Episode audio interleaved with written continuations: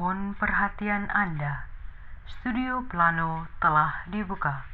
Bagi Anda yang telah memiliki karcis 5 SKS, dipersilahkan untuk memasuki keluh kesah kehidupan Studio Plano.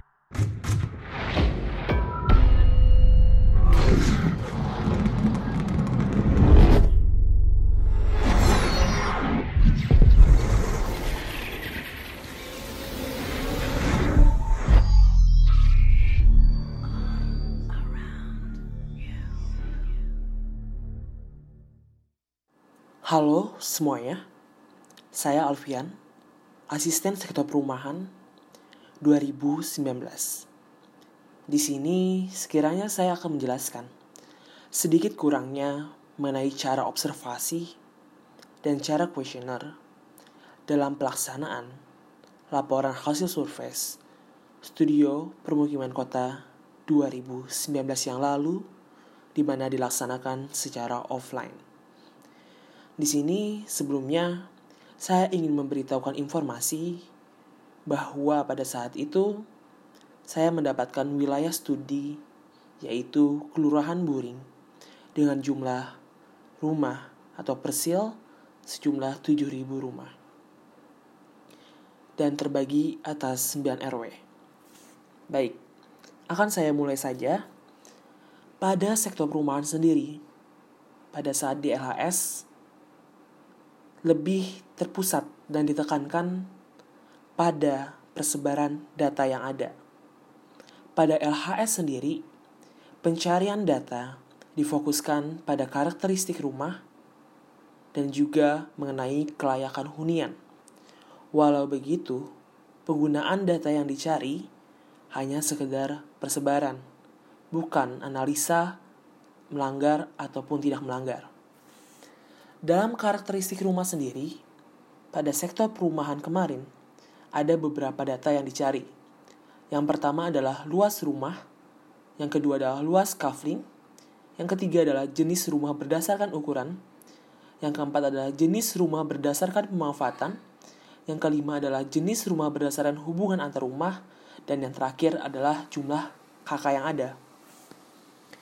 Pengguna pencarian data luas rumah menggunakan ArcGIS, luas kafling menggunakan ArcGIS, jenis rumah berdasarkan ukuran berdasarkan ArcGIS dengan mengukur luas kafling yang ada dengan standar regulasi yang ada, jenis rumah berdasarkan pemanfaatan dicari berdasarkan kuesioner dan dibantu dengan observasi untuk memperkuat data yang ada, jenis hubungan antar rumah dilaksanakan dengan observasi dan jumlah kakak dilaksanakan melalui kuesioner.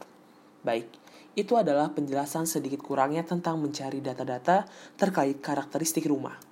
Kemudian saya akan masuk ke kelayakan hunian, khususnya pada sektor perumahan perencanaan pemukiman kota tahun 2019. Secara variabel untuk menentukan suatu kelayakan hunian, pada saat itu kami menggunakan empat variabel, yaitu kesehatan, kenyamanan, keselamatan, dan legalitas bangunan. Saya lanjutkan di sini. Ketika kita bicara mengenai kesehatan, pada saat sektor perumahan tahun lalu, kita menggunakan 5 subvariabel, yaitu yang pertama adalah sanitasi, di mana sanitasi ini kemudian terbagi menjadi dua data yang diperlukan. Yang pertama adalah jenis MCK, yang kedua adalah jenis septic tank, yang ketiga adalah jarak antara septic tank dengan sanitasi atau MCK yang ada. Lalu kemudian sub-sub variabel yang ada yaitu adalah air bersih, di mana di sini kita mencari data pengguna air bersih sumbernya. Contohnya seperti dari HIPAM, PDAM, sumur, dan masih banyak lagi. Setelah kita mencari data air bersih, kita menghitung atau mencari data kecukupan luas minimum dengan berdasarkan regulasi yang menyatakan bahwa 9 meter persegi adalah suatu regulasi untuk menciptakan kecukupan luas minum per orangnya. Data yang kemudian dicari di sini adalah jumlah lantai, luas dasar bangunan, luas lantai bangunan, jumlah penghuni rumah, dan kecukupan luas minimum. Penggunaan perhitungan jumlah lantai didasarkan jika luas dasar bangunan itu dapat dikalikan dua. Sebagai contoh, jika ada rumah yang luas lantainya itu adalah 24 meter persegi, Jika dia berlantai dua, maka datanya akan berjumlah 48 meter persegi, sehingga kemudian jumlah kecukupan luas minum yang ada diadaptasi dengan mengadaptasi tinggi bangunan yang ada. Di sisi lain, luas lantai bangunan itu juga diperlukan untuk kemudian mengetahui luasan yang ada di sini. Dan di sisi lain, terdapat juga jumlah penghuni atau rumah yang ada. Keberadaan jumlah penghuni atau rumah yang ada itu digunakan atau dicari untuk mengetahui kecukupan luas minum yang ada, di mana 9 meter orang persegi adalah kecukupan luas minum yang ada. Ketika kemudian jumlah luas minum yang ada tidak sesuai, maka akan mendapat permasalahan atau tidak sesuai dengan regulasi. Walau begitu, ketika kita bicara di LHS, kita masih bicara tentang persebaran. Sehingga kemudian di sini kita tidak perlu mengetahui uh, mengenai apakah ini melanggar atau tidak. Lalu kemudian kita bicara mengenai pencahayaan.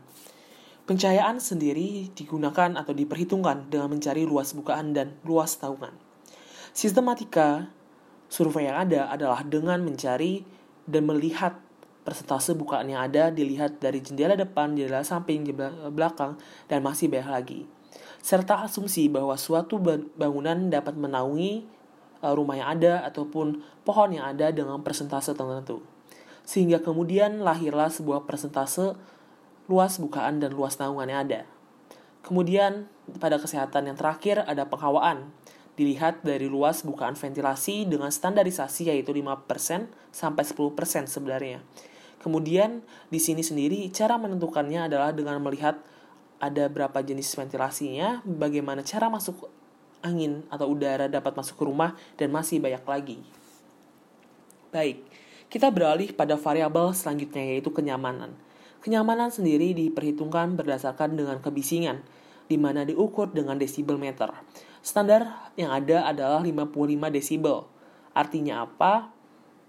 Artinya ketika dia desibelnya di atas 55 desibel itu sudah di atas standar yang ada. Sehingga perlu diperhatikan bahwa kemudian nantinya di arahan perencanaan perlu ada hal yang direncanakan untuk mengurangi desibel yang ada.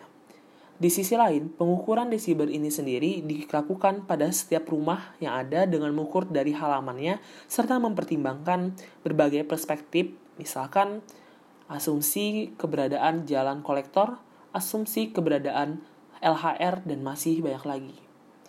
Baik, kita beralih ke intensitas bangunan.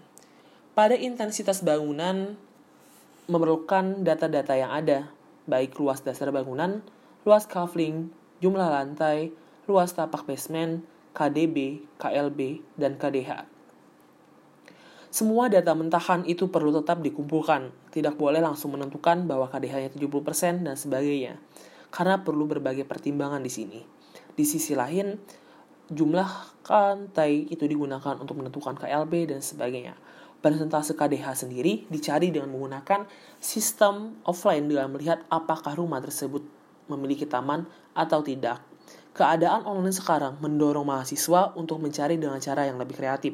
Salah satunya dengan melakukan asumsi pengurangan KDB dan KDH yang nantinya saya akan jelaskan dan kirimkan kembali pada saat asistensi ataupun pada saat waktu yang telah ditentukan. Baik, kita lanjut ke uh, untuk subvariabel kedua yaitu konstruksi rumah yang merupakan bagian dari keselamatan. Konstruksi rumah sendiri menentukan apakah rumah itu permanen, semi permanen, dan non permanen.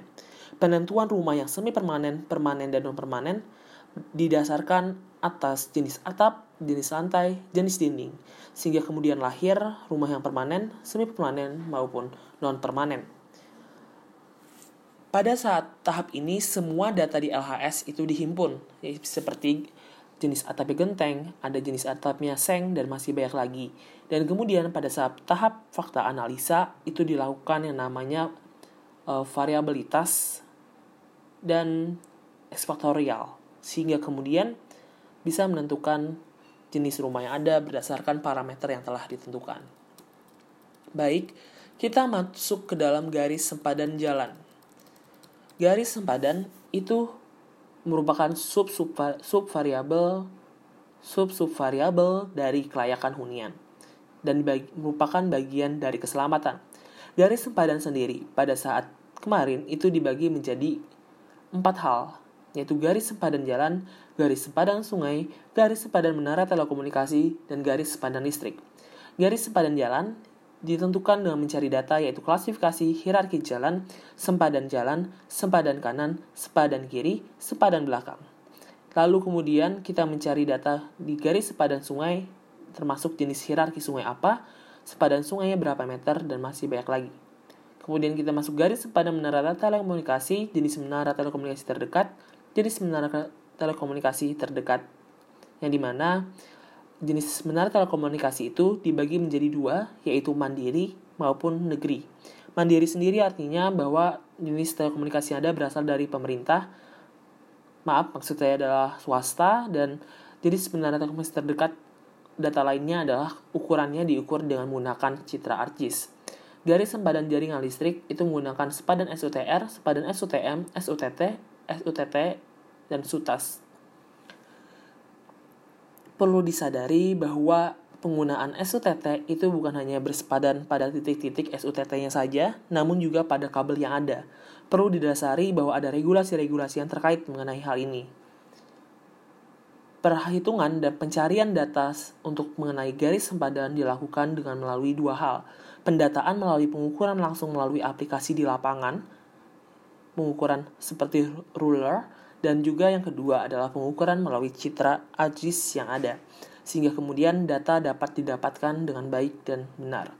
Setiap data, setiap rumah harus ada datanya, sehingga kemudian bisa ditentukan bagaimana kemudian isi data per rumah yang ada.